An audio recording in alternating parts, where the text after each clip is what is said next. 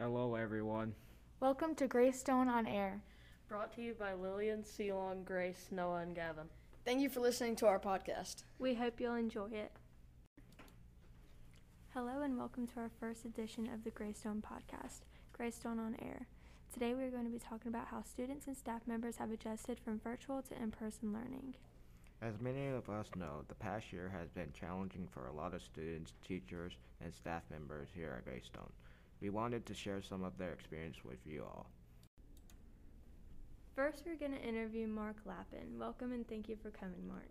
Thanks for having me. How has virtual learning impacted you? It's impacted me by making it was a lot like my wake up call for academics. So now, Mhm. whereas before I wouldn't really focus on, it, I wouldn't study, but now like after online, it's like I realized that I'm gonna be stuck with this for the rest of my life. So I m- might as well do as best I can. Right. Academically, has school become more or less challenging now that we are learning in person? Definitely more challenging, but alongside that, we've there's been a lot more interaction with the teachers. So I have so I have the teachers that are there to help me, which I know that like it's a lot easier to ask questions now than it was on Zoom. For me, like being in person helps me with motivation because I could not be motivated when we were doing Mm-hmm. online Yeah. because just like sitting in my bed, I couldn't do it. yeah. Um, what did you like about virtual, or what do you like about virtual school? I liked how the days were short. They were only four hours long, four periods a day, and the Mondays were wretched though. Those were not fun because like all the classes had assignments and they typically took all day. But I did like the short days because it gave me a chance to study and get my homework done and still have time to do my own thing in sports, obviously. Exactly. Uh, what do you like about in-person school? Definitely talking with friends. Like before, you would have to schedule a Zoom meet or go schedule like going to someone's house. But then you'd have precautions with the mask at the time, and the vaccine wasn't available. So being back in person has given me the chance to talk with friends and make new friends. How have sports been affected by the pandemic?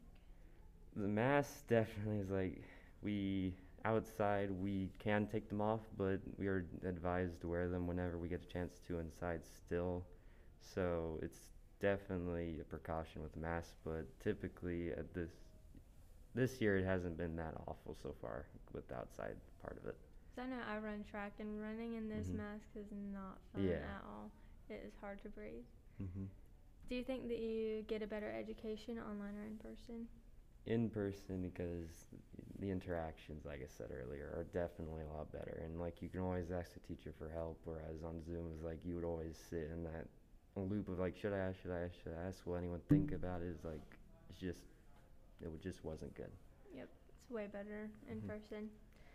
Do you have any other additional comments about virtual or in-person learning? Not really, other than just the fact that online is a lot better than well, not online. In person is a lot better than being online. okay, I agree. Thank you for your time and have a nice day, Mark. How do you feel about virtual versus in person school? I like virtual school because I get to go at my own pace and do it in the comfort of my own home, but I also get no motivation when I'm doing my schoolwork at my house. And so I like in person school because I get to like interact with my friends and be face to face with my teachers. Um, I also like virtual uh, school depending on the subject.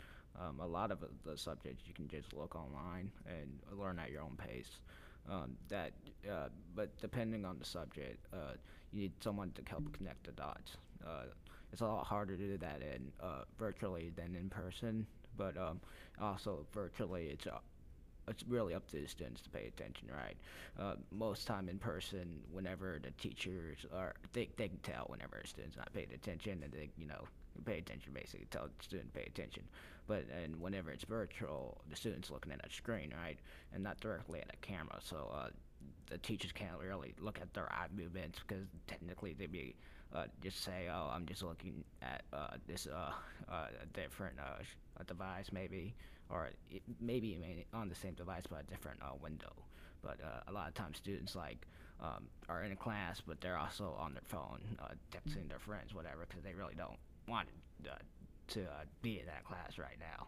But yeah.